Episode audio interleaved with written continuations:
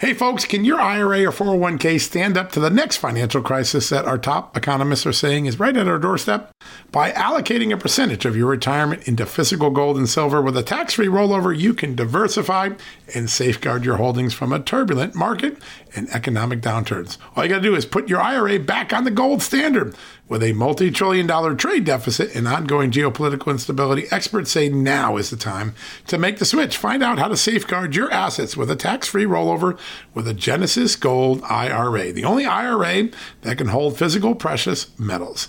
Protect your retirement today with one simple phone call and receive your free gold and silver guide from my good friends at Genesis Gold. To do that, call Genesis Gold Group today at 800 200 GOLD Gold. That's 800 200 Gold and find out how you can add precious metals to your IRA. One more time, let me give you the number. It's 800 200 4653.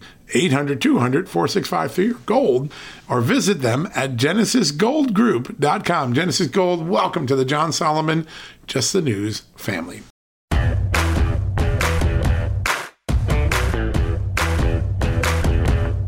Hello, America. Happy Monday. Welcome to a new edition of John Solomon Reports, the podcast from Just the News. We've got a great show for you today. Two great guests back to back right after this. Hey, folks, can your IRA or 401k stand up to the next financial crisis that our top economists are saying is right at our doorstep? By allocating a percentage of your retirement into physical gold and silver with a tax free rollover, you can diversify and safeguard your holdings from a turbulent market and economic downturns. All you got to do is put your IRA back on the gold standard. With a multi trillion dollar trade deficit and ongoing geopolitical instability, experts say now is the time to make the switch. Find out how to safeguard your assets with a tax free rollover with a Genesis Gold IRA, the only IRA that can hold physical precious metals. Protect your retirement today with one simple phone call and receive your free gold and silver guide from my good friends at Genesis Gold. To do that, call Genesis Gold Group today at 800 200 GOLD Gold. That's 800 200 Gold and find out how you can add precious metals to your IRA. One more time, let me give you the number. It's 800 200 4653. 800 200 4653 gold or visit them at genesisgoldgroup.com. Genesis Gold, welcome to the John Solomon Just the News family. Folks, we're sponsored today by Donors Trust, the tax friendly way to preserve your charitable giving. In times of crisis, those with a giving spirit and a desire to build up civil society find ways to be helpful. And that's when it's good to have a charitable resource ready to deploy when they're needed most. Donors Trust offers donor advised funds or giving accounts. You can use these funds as your own charitable investment account and manage your charitable giving in a way that's smart, tax advantaged, aligned with your values, and private. Donors Trust clients are using their funds to support charities helping their local communities while also using their giving account to simultaneously support think tanks and liberty minded organizations that believe our constitutional rights shouldn't get lost in a time of emergency. Now is the time to take a closer look at Donors Trust and join their community of liberty minded donors by opening a donor advised fund. Go to donorstrust.org slash justnews for the ultimate survival guide to charitable giving and learn how a donor advised fund can preserve your ability to give to the charities you love. That's donorstrust.org slash justnews.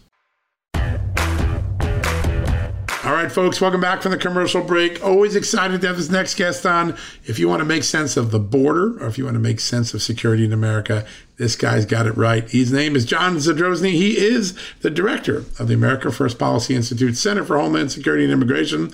And before that, he was a deputy assistant to the president, President Trump, and one of the most important advisors on immigration policy. John, welcome back to the show. Hey, John, thanks for having me on again. It is great. You're doing amazing work on a daily basis. I want to step in here and take a look at something that began happening this weekend. Friday, the Arizona governor gave the okay to start filling in gaps in the border wall that the feds had stopped building in an effort to protect his own state. Your thoughts that we're now down to the point of states having to do the role of the federal government? Yeah, so John, in, so, in some ways, it's a little disappointing, of course, in the sense that uh, the federal government has failed so substantially that they are not performing their main duties to protect the American public, especially when it comes to immigration enforcement and border security. However, I think it is a huge positive that Governor Ducey and Governor Abbott and probably other governors have stepped into the void, the literal void, and uh, taken steps to start solving the problems the feds have not. And it's a it's a really stark reminder that we do have sovereignty at the federal. I'm sorry, we do have federalism at the federal level, but we also have a vertical federalism, which is between the states and the federal government. And thankfully, you've got at least a couple of governors who are along the border who are taking their obligation to protect their citizens seriously. And they don't need the federal government's permission to do it either. That's the important part. They don't need the Fed's permission to do it. Of course, I, I imagine all the inaction that the feds are, are, you know, what they're not doing, they'll find enough time to sue Governor Ducey, I'm sure, to try and find a way to stop him from filling those gaps. And I, I hope people are keeping an eye on this story and supporting Governor Ducey and what he's doing. Yeah, it is absolutely essential, isn't it? We, we need to get to the bottom of it as quickly as possible to understand why it is that states are doing what the federal government can't do and also what the benefit will be. Do you think filling in gaps like this that it will help close up some holes, at least drive some of the bad trafficking to other places where it can be monitored? Well, it, it's it's uh, it'll close the literal physical holes in certain parts of the the border wall, um, and it'll push them to other places like ports of entry or, like you said, places where there can be real enforcement. But don't forget, the real hole is a, a you know a metaphorical one. Is the refusal of this administration to enforce the law. So even if you could literally funnel everyone to a port of entry to ensure they they were walking in front of a Customs and, and Border Patrol official, a, a Borders Protection official, and said, "Hey, I'm here." They're still going to let them in, uh, whether or not they've actually got an asylum claim. They're still not going to enforce remain in Mexico. They're still going to shove them through a, a um, broken asylum process where they're trying to get them to yes on asylum and let them stay. Um, we're even hearing rumors now that there are people at U.S. Citizenship and Immigration Services who are rubber stamping citizenship approvals because they're just trying to get them through the pipeline so damn fast uh, scrutiny doesn't matter. And so none of that surprises me, of course. But the real hole is the Biden administration, and it needs to be plugged. Yeah, it, it really is remarkable that the philosophy has set in action a lack of inaction. Over the weekend, there was a warning from the Homeland Security Department telling folks that people who are upset about the raid on President Trump's home in Florida or those upset about the open border and illegal immigration that they are now posing a domestic terrorism threat. But as part of that, the new Customs and Border Patrol guy said, well, these anger about the open border, it's not real. We don't have an open border. He literally was trying to tell his people something they know not to be true. Your thoughts, first of all, that the head of the CBP has to pretend that the border is secure when they know it's not first. Let's take that, and then we'll go back to the domestic terrorism warning in a second. I mean, I think uh, I think Mr. Magnus might have a psychological issue. Uh, however, I think I think the left has convinced itself. Like, I think if you could get a couple of drinks into these guys and get them to be honest with you, I think that what what they would admit is we have we, the border is secure in the sense that if we wanted to, we could secure it, but we don't. That that's the the most the kindest read of their idiotic comments that I can provide. But any human being who's watching it from a real world result just they see a colander and they're right because that's what's happening. This administration wants this entry. They want a flood. They want an amnesty. They are you know americans aren't voting them so voting for them so let's import some new citizens and this is a policy and it's not going to stop until there's a new administration in charge. It's just the way it's going to be. It is interesting to see what we're beginning to feel the fallout. There's a lot of people in CBP that don't feel like their leadership is even being honest with the situation. Therefore, they can't address it because if you won't acknowledge what's going on, you can't put a response to it that will actually work. And I think there's a lot of frustration when I talk to frontline people that their own bosses now seem to be in some delusional land far, far from here. Now, let's take the second part of that memo, which is that viewing that people who have a legitimate gripe with the raid on the president or legitimate gripe about the illegal immigration policies of this pre- of this president that they somehow pose a terrorism threat. I mean, we heard this obviously with parents. Your thoughts on the warning that came out over the weekend? Well, I have to say, John, I'm proud to be lumped with Americans who protest school boards as actual Americans, and uh, it's very it's a good company to be in. But on a serious, all too serious note, uh, this administration is doing what should never ever be permitted in the United States, which is they are criminalizing uh, political opposition. There's just no other way to cast it. And for what it's worth, there I don't know a single human being who has concerns about what they're seeing under this administration generally, or in the last week specifically, who has who favors violence. I don't. I we cannot be violent. People cannot be violent. Um, that's just not an answer to anything. Um, but it's pretty clear to me what this administration is trying to do is twofold. One is they want to make anyone who disagrees with them basically an enemy. Uh, I, I can't even get into how un-American that is, but I think they're also trying to bait people into violence. And Lord knows that would be that would be a fantasy for them. Uh, that would basically give them the ability to crack down and say, "We told you so." All these people who want border security or were unhappy with happened to Donald Trump are are picking up arms and shooting us at us, and we have to start doing things. So again, the worst thing anyone could do is be baited, engage in violence. That's not acceptable.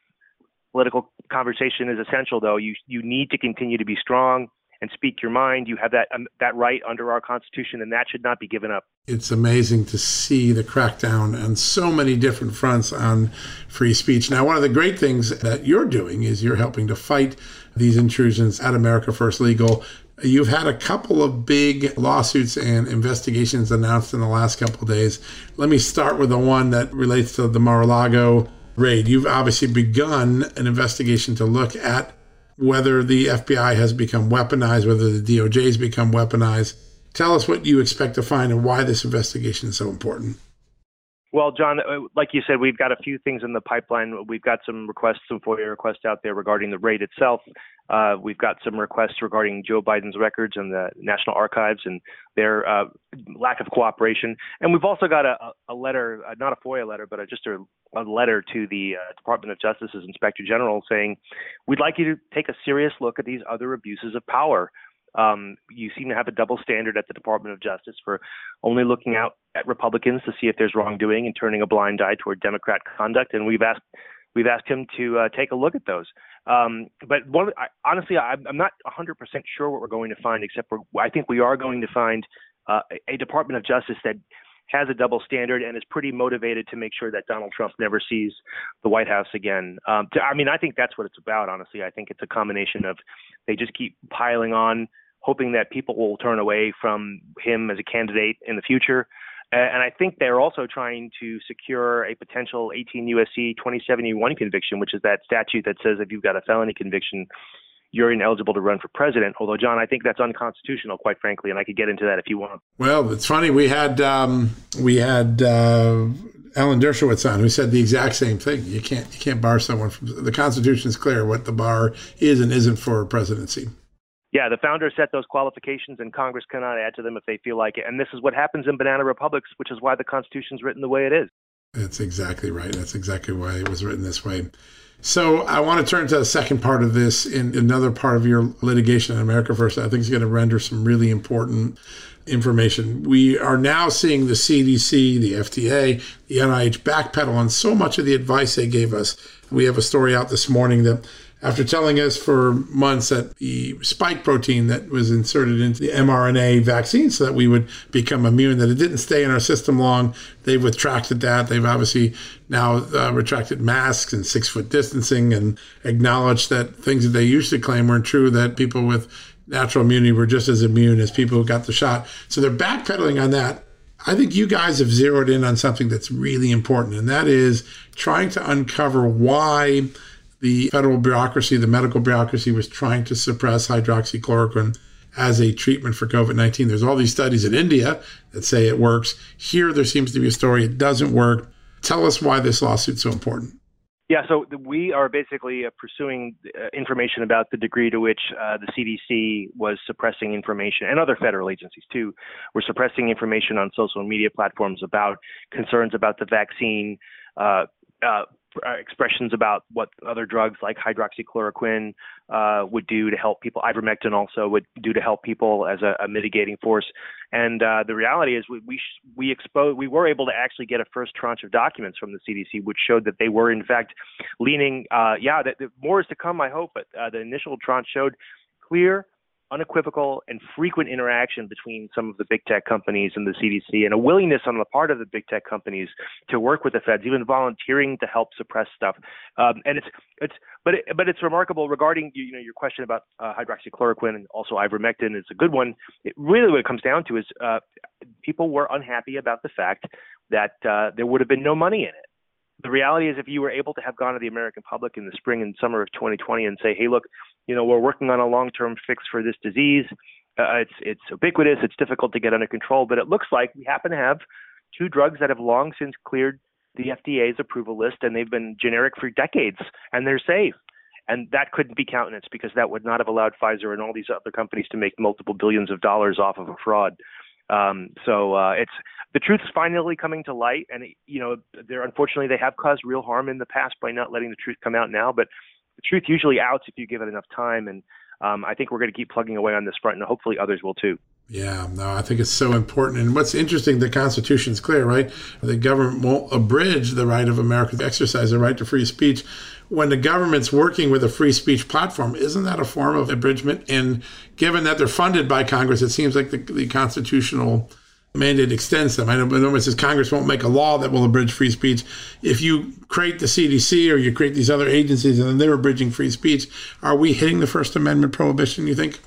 John, I, I think you're 100% correct. I think that is prohibited by the First Amendment because what you've basically done is you've basically deputized parts of the private sector to be federal enforcers.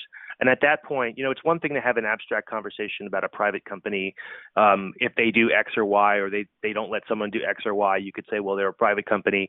I think even a company on the scale of these mega social media platforms has reached the point of being a quasi utility and probably can't even claim that. But let's just pretend for the sake of argument that you can when they're doing it in a vacuum.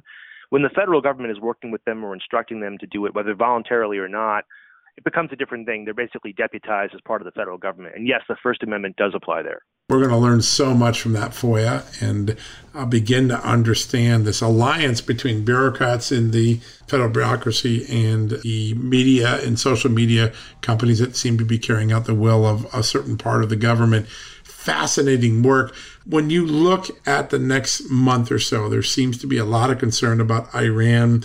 We had the attempted assassination attempt foiled by against the National Security Advisor, against a former president, right, George W. Bush, John Bolton it seems to me that Iran could carry, out and then you had the attack the other day on Salman Rushdie. It seems like Iran has the perfect scenario to do anything it wants right now because our border is so insecure. Do you think they're banking on the border as the vulnerability to carry out their next attack?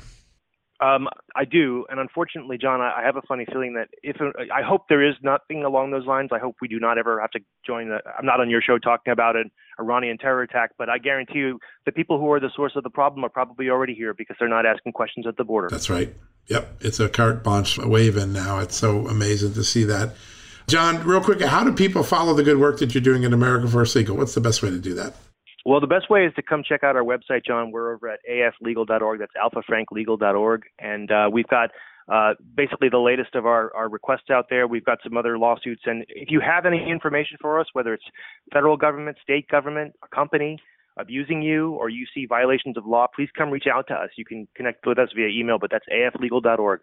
Uh, it's an important resource. I check it often. That's how we learn about all these great investigations. John, always an honor to have you on. Can't wait to get you on again real soon. Thank you, John. All right, folks, we're going to take a quick commercial break. When we come back, a quick discussion about the war on drugs, what we're getting right, what we're getting wrong, right after this. Hey, folks, have you heard of cancer fighting foods? The American Cancer Society discovered diets rich in fruits and vegetables may actually lower your risk of cancer. Think about that for a second. That's really important. Hopefully, you hear this and run to the store for five servings of fruits and vegetables every day. But if you're like me, you probably don't have the time to do that, right? So maybe you should consider adding Field of Greens to your daily health regimen. Each fruit and veggie in Field of Greens was doctor selected for studied health benefits. There's a heart health group, lungs, kidneys, and metabolism groups, even healthy weight. What your body needs is in each scoop of delicious Field of Greens. I take it every day. Sometimes I put it in a shake. Sometimes I put it in my egg white omelet in the morning. Field of Greens can help prevent, treat, and cure cancer? No, but it can powerfully help you out at your next checkup. Your doctor will notice your improved health or you're going to get your money back. Here's the most amazing thing about it. I started using Field of Greens a year ago. My cholesterol is down, my blood sugar's down, my weight's down, my health is up, my sleeping patterns are better, my metabolism is up. If you want to experience what I've experienced, go check out Field of Greens. Jump into the ring here. You're going to get an enormous benefit. And it's so simple single scoop, a couple of seconds, healthy lifestyle all day long. Now, Thanks to our good friends at Brickhouse Nutrition, Field of Greens is going to give you a 15% off discount plus free rush shipping. All you got to do is go to fieldofgreens.com and use the promo code JUSTNEWS for your discount. That's promo code JUSTNEWS at fieldofgreens.com. Fieldofgreens.com, promo code JUSTNEWS. Go check it out. All right, folks, as we draw near to another critical election, it's not only about casting your vote, it's about elevating your voice, making your voice be heard. AMAC is more than just a senior discount organization. They unite like minded patriots like you and I, committed to preserving our cherished values and actively opposing the leftist agenda that's sweeping across America. Just look at their recent victories. AMAC members helped to push forward an investigation into practices that inflate drug prices. They successfully defeated ranked choice voting in order to protect traditional voting methods, and they've also helped block a federal takeover of elections. As AMAC's membership grows, Washington is listening. Every new member strengthens this movement. If you love America, visit amac, amac.us slash just news to become a four-year member for just $30. That's a great discount. AMAC is not only better for America, it's better for you. Membership gives you access to the AMAC magazine, free Social Security and Medicare guidance, money saving discounts, trusted news, sweepstakes, and so much more. It's a community, not a service. Take advantage of our election year sale, four years for just $30 at AMAC. By joining over 2 million Americans, they can't ignore your voice in Washington anymore. Join now at amac, amac.us slash just news. That's amac.us forward slash just news. All right, folks, welcome back for the commercial break. Excited to have this next guest on. He served as the deputy director inside the White House Office of National Drug Control Policy during the Trump years. Someone who has been very eloquent at taking a look at the big picture of America's substance abuse problem, mental health problems, and now looking back with some fresh eyes on the pandemic, I think has some incredible insights about the danger of lockdowns as well. He is Dr. Art Kleinschmidt. Doctor, great to have you back on. Oh, thank you so much for having me. I really appreciate being on and having the opportunity. It's an honor to have you on. You've been such an eloquent voice in this area. And I want to oh. start oh. with something that we see now because no, more than any other part of the open border right now, the fentanyl crisis makes every state a border state. The number of young Americans dying every day from fentanyl poisoning is off the chart. It seems like we're running backwards in the war on drugs, that we're losing this campaign against fentanyl. What do you see as someone who is fighting drugs and the scourge of drugs every day?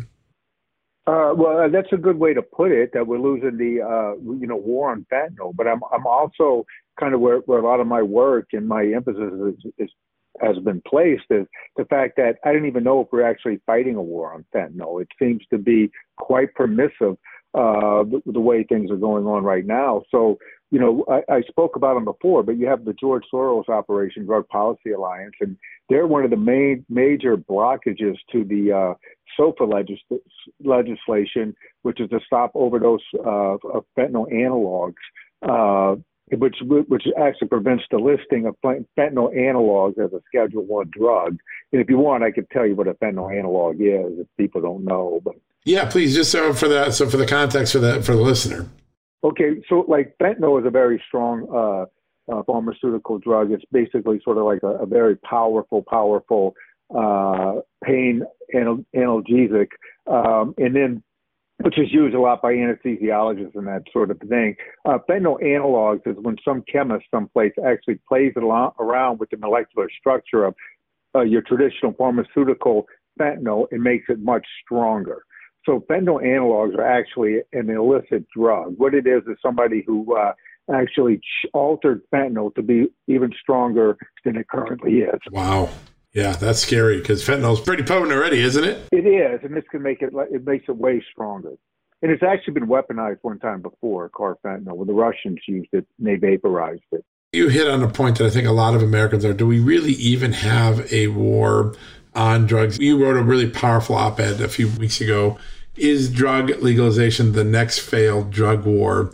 Describe a little bit about what you're seeing in the sentiments of government officials. I mean, we came from 1971 when Richard Nixon signed the Drug Act into law to Nancy Reagan's just say no to now we have an addiction and overdose rate that's what 10 times what it was at the time of the height of those wars.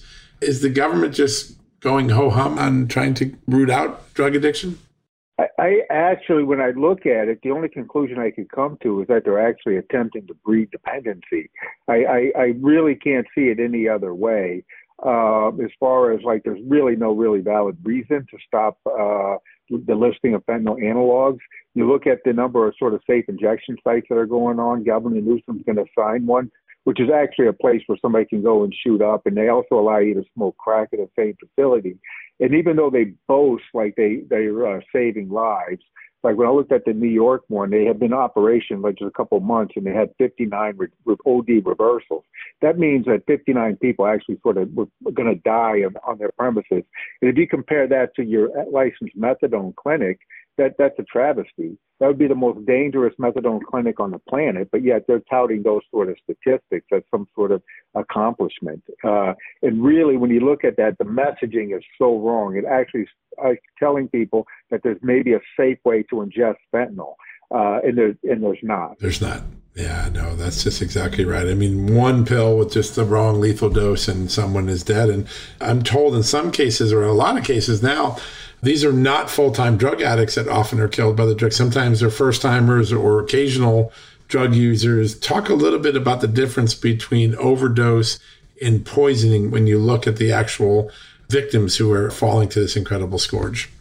Well, I I don't want to like sort of play on the words, but some people are actually sort of attracted to the fentanyl, right? Because it's like super strong and they want that high. They want to kind of push the limits of how high they could sort of get without, uh, you know, falling off the cliff, sort of a thing. So that would be somebody who's seeking fentanyl. And once an addiction starts moving, you know, more progressive, and once they get used sort of to fentanyl, that's actually going to be what they're going to crave more to get the blast that they are seeking, right? Because they get more progressed in their disease. The other sort of a poisoning type of thing is somebody who might buy like uh, a Xanax pill or something and then find out it's laced with fentanyl. So when you're dealing with like fentanyl, something as powerful as fentanyl, the margin of error becomes very, very narrow. Um, you know, and then so you're seeing a lot of like what I call the bootleg type of drugs out there that have fentanyl in it. You can have it even in cocaine and everything. So it's that would be more of your poisoning. People who aren't actually seeking fentanyl uh, and then actually end up with fentanyl in their system when they're taking something else. And, and like I said, it's it's uh, it's really sort of a dangerous uh, dividing line there. Yeah, it sure is. Young people disproportionately uh, affected. Social media becoming a place where kids get pitched drugs that they think might be something like oxycodone or Vicodin, and then they all of a sudden find out that it was fentanyl and they're dead. There's a big case. The sentencing, I think, occurs in Harrisonburg, Virginia next month. But talk a little bit about the role of social media companies in allowing the purveyors of this deadly drug to pitch it to young people some of the tragedy that it has resulted in. Well, it used to be, I used to carry a caseload as a licensed clinician, and I, I worked in rehab for a long time. So it started to get more and more prevalent that I, if I had a caseload of seven, I would have one or two people on my caseload, young people, uh, uh, that main drug supplier was the internet. Uh, a lot of it was coming over. They would download the search engine Tor, uh, and then they were buying it uh, illicitly that way. But it, even they sort of expanded to areas sort of like I don't naming companies, but like a Snapchat. Even sometimes within sort of the video game sort of uh, uh, uh, correspondences people could have with one another, it actually be getting sort of way more prominent. Uh, the drugs coming via the internet.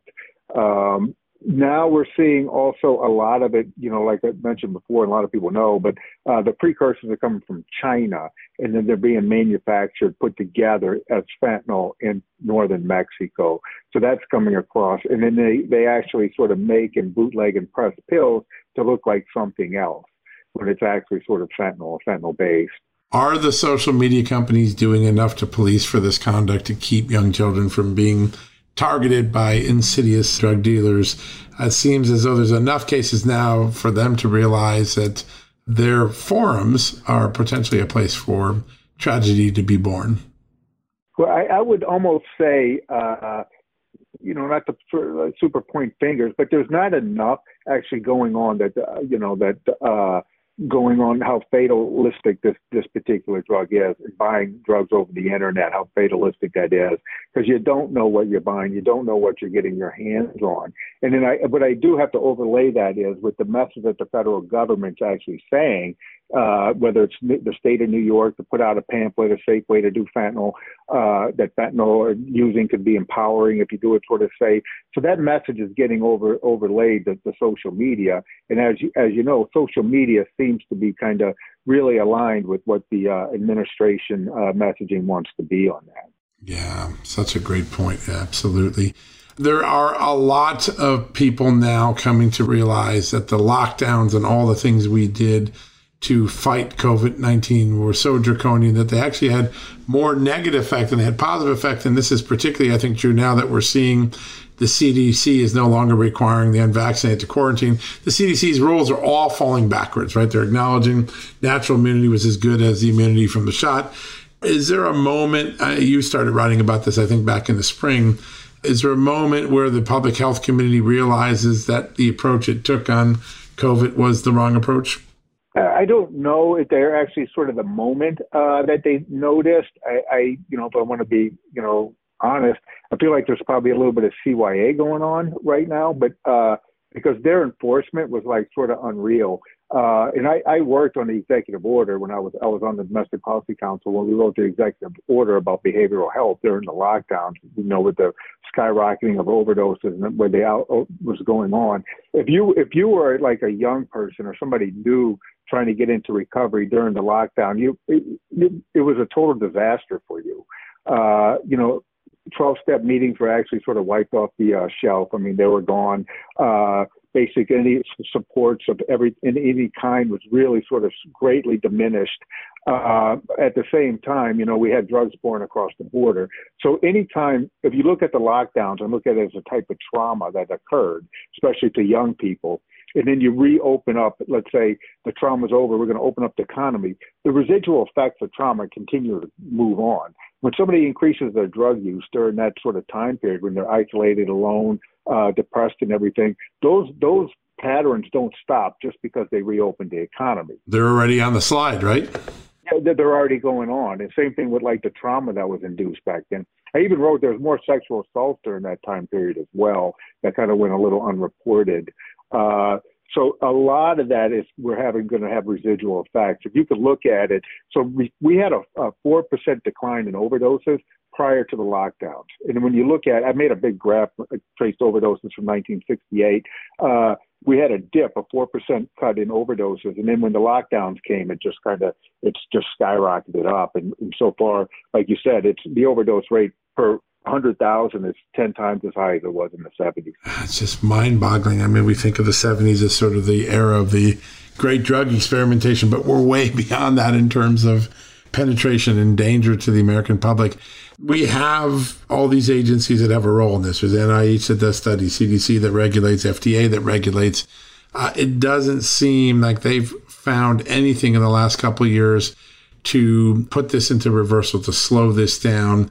Obviously, there are you know judgments against some of the oxycodone makers, but there doesn't seem to be a universal strategy that is going to have any impact in the short term on the, the scourge and its rise. Why is that? Why, you know, we lost 107,000 people to this last year. That, that's about the size of a mid sized city being hit by a nuclear weapon. Why is it that there's not a more concrete plan of attack for this? Uh, I, I, I wouldn't say that there is. It's just like I would say the wrong plan of attack. When you look at it, that's why I went back to the 1968 for overdoses. We had a, when they passed the 1971 the drug law with Nixon signed, infamous or whatever. Uh, we America was experiencing a, a heroin epidemic back then. There was you know around the 60s countercultures in Vietnam, and overdoses got so high that they they actually passed the 1971 uh, sort of act. What what you're seeing now is uh, and really what occurred in that time period was an influx of quantity of heroin into the country. And then when you look at this sort of the uh, 80s, we had the, the uh, influx of crack cocaine, and we saw that that was sort of having on America. And then if you fast forward up until the very late 90s, when the federal government allowed for the pain uh, pill mills to actually flourish, based on federal policy. We upped the quantity of drugs in that regard.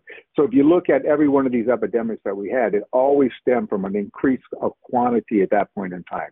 So right now, uh, what, I, what I'm trying to say is we are vastly increased the quantity via the southern border of drugs. So there doesn't seem to be any willpower, any real desire to sort of curtail that. And at the same time, as we're increasing the drug supply from south of the border, we're also allowing a lot of permissiveness and really bad messaging around the using of drugs.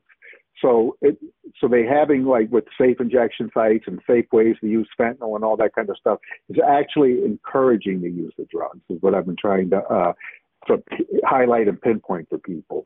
So when you increase the supply and then you allow the permissiveness around it, you're looking at what is going on right now, and that seems to be their policy.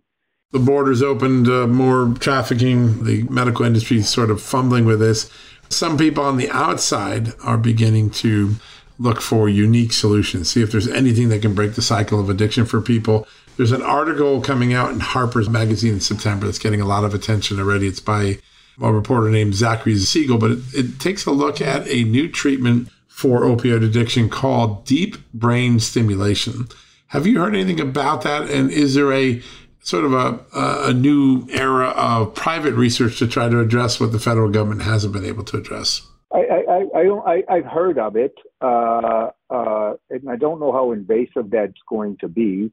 Uh, deep brain stimulation. I, I uh, maybe that would be a total effective policy. I'm all about it. People can have interventions, uh, no innovations to actually curtail this. I'm fine with it. I know that you know a lot of the medication assisted treatment and that sort of a thing, but I, I do uh, think that one thing we could do. I don't want to be you know, too old school is like starting to promote sobriety a little bit more than what we're doing right now, uh, which is actually, you know, if you kind of, if people get sober off drugs, they start to actually recognize the talent that they have. They can get into recovery. They're being self-sufficient, you know, and, and, and they're actually gaining independence and then their families are better and everything else. So I, I do would like to see sobriety emphasized more, but if, if what you're talking about, uh, from this, with this particular, uh, researcher, I mean, if that's an effective method, I'd be all for it. Yeah.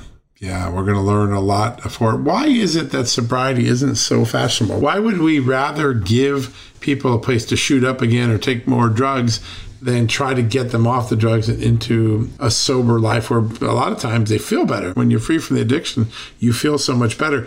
Why is it that we seem to be in the opposite direction? It's almost as though sobriety isn't like that important anymore. Well, it, you know, you know, if you look at everybody's death certificate, they they died because they put drugs in their system. They didn't die because they were too sober beforehand. But, right. you know, so like what what I sort of really think when I I you know like when I worked uh, in treatment, which I've done for a long time, recovery was very clear and easy. It was when I got to DC and the federal government that all of a sudden I realized that they were making recovery sort of murky.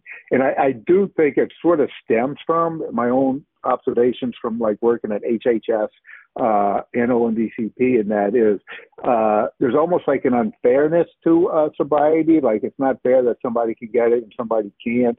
So then they're trying to alter it and change it. And there's also like a desire for people to kind of want to go in and try to control uh, somebody else's use and, and that, that sort of a thing. It's it's really kind of bizarre to get your head around.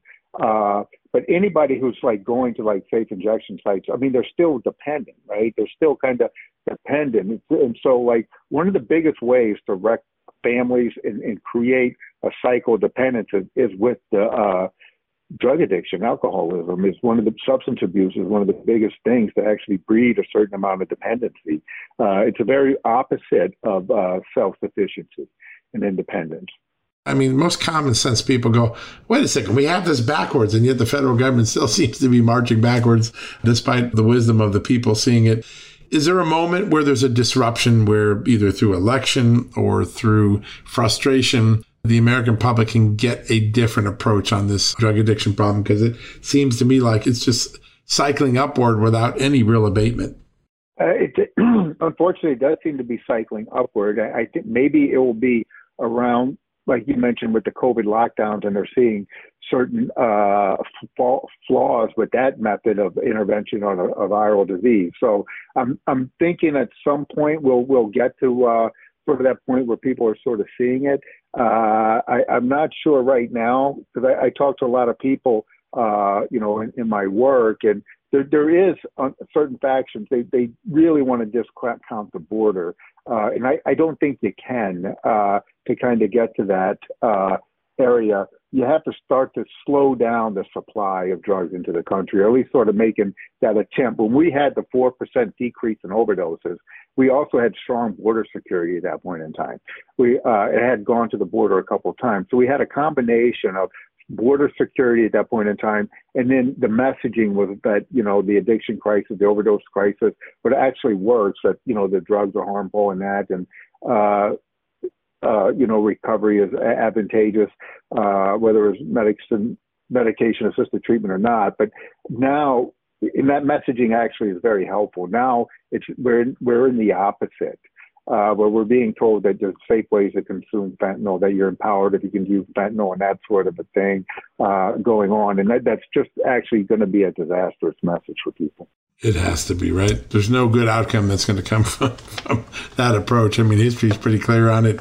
You do such great work on, on a daily basis. I'm always fascinated by the work you're doing. What's the best way to stay in touch, Doctor, with what you're doing? I mean, people listening are like, hey, I want to get involved in this. I want to do more. I want to be smarter. I want to be informed.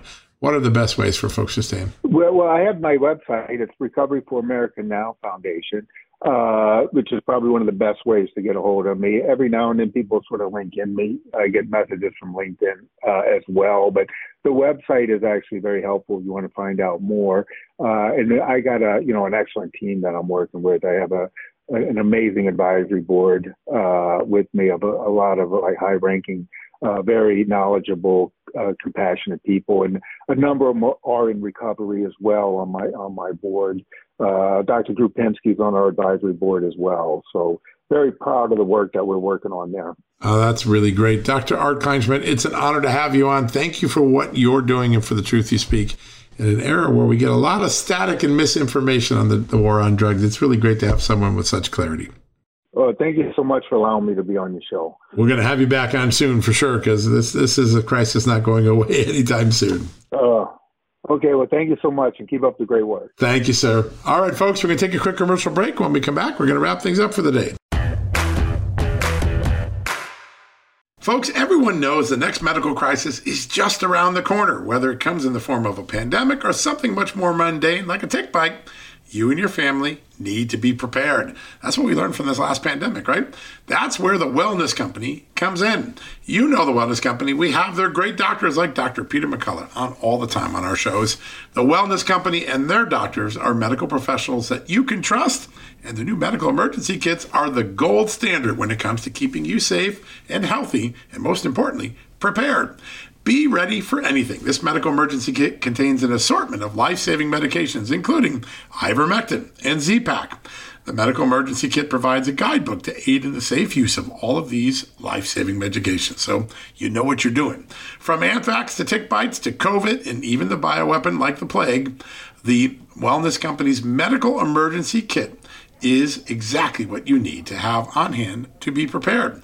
Rest assured knowing that you have emergency antibiotics, antivirals, and antiparasitics on hand to keep you and your family safe from whatever the globalists throw your way. Go to www.twchealth slash just today in order. That's twc.health slash just news and use the promo code just news to save 10%. Angie's List is now Angie, A-N-G-I, the nation's largest home services marketplace. And they're here to help homeowners get all their jobs done well. Angie has helped over 150 million homeowners care for their homes. Whatever your home project is, big or small, indoor or outdoor, come to Angie to connect with and hire skilled professionals to get the job done well. That's what you want, right?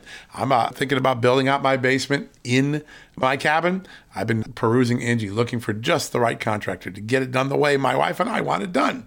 Now, Angie can help you find the best price for your project. Angie lets you request and compare quotes from multiple pros in just a few taps or book services at an upfront price based on local data. Angie has cost guides that tell you what others have paid for similar projects, both nationally and right in your neighborhood. That's important, right? You can do comparative shopping. Get started today at Angie.com. That's A N G I, or download the app today. The app and the website are free to use. Angie.com or the Angie app. Go check it out today. All right, folks. We'll be back tomorrow with another edition of John Solomon Reports, a podcast from Just the News. Until then, if you need a news fix 24 7, we got you covered at justthenews.com. Hey, folks, have you heard of cancer fighting foods? The American Cancer Society discovered diets rich in fruits and vegetables may actually lower your risk of cancer. Think about that for a second. That's really important. Hopefully, you hear this and run to the store for five servings of fruits and vegetables every day.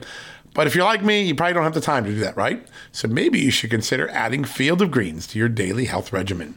Each fruit and veggie in Field of Greens was doctor selected for studied health benefits. There's a heart health group, lungs, kidneys, and metabolism groups, even healthy weight. What your body needs is in each scoop of delicious field of greens. I take it every day. Sometimes I put it in a shake. Sometimes I put it in my egg white omelet in the morning. Field of greens can help prevent, treat, and cure cancer? No, but it can powerfully help you out at your next checkup. Your doctor will notice your improved health or you're going to get your money back. Here's the most amazing thing about it. I started using Field of Greens a year ago. My cholesterol is down, my blood sugar is down, my weight's down, my health is up, my sleeping patterns are better, my metabolism is up. If you want to experience what I've experienced, go check out Field of Greens. Jump into the ring here. You're going to get an enormous benefit. And it's so simple single scoop, a couple of seconds, healthy lifestyle all day long. Now, thanks to our good friends at Brickhouse Nutrition, Field of Greens is going to give you a 15% off discount plus free rush shipping. All you got to do is go to fieldofgreens.com and use the promo code JUSTNEWS for your discount. That's promo code JUSTNEWS at fieldofgreens.com. Fieldofgreens.com, promo code JUSTNEWS. Go check it out. Folks, if you owe back taxes, fair warning, you're not going to like this. The IRS is mailing millions of pay up letters. Millions, I say. Then it's up to the 20,000 new IRS enforcement agents to find you. Why the IRS targets you and not millionaires? Well, because millionaires have tax lawyers. You don't, you'll pay up, plus interest and penalties. You need Tax Network USA, and you need them now.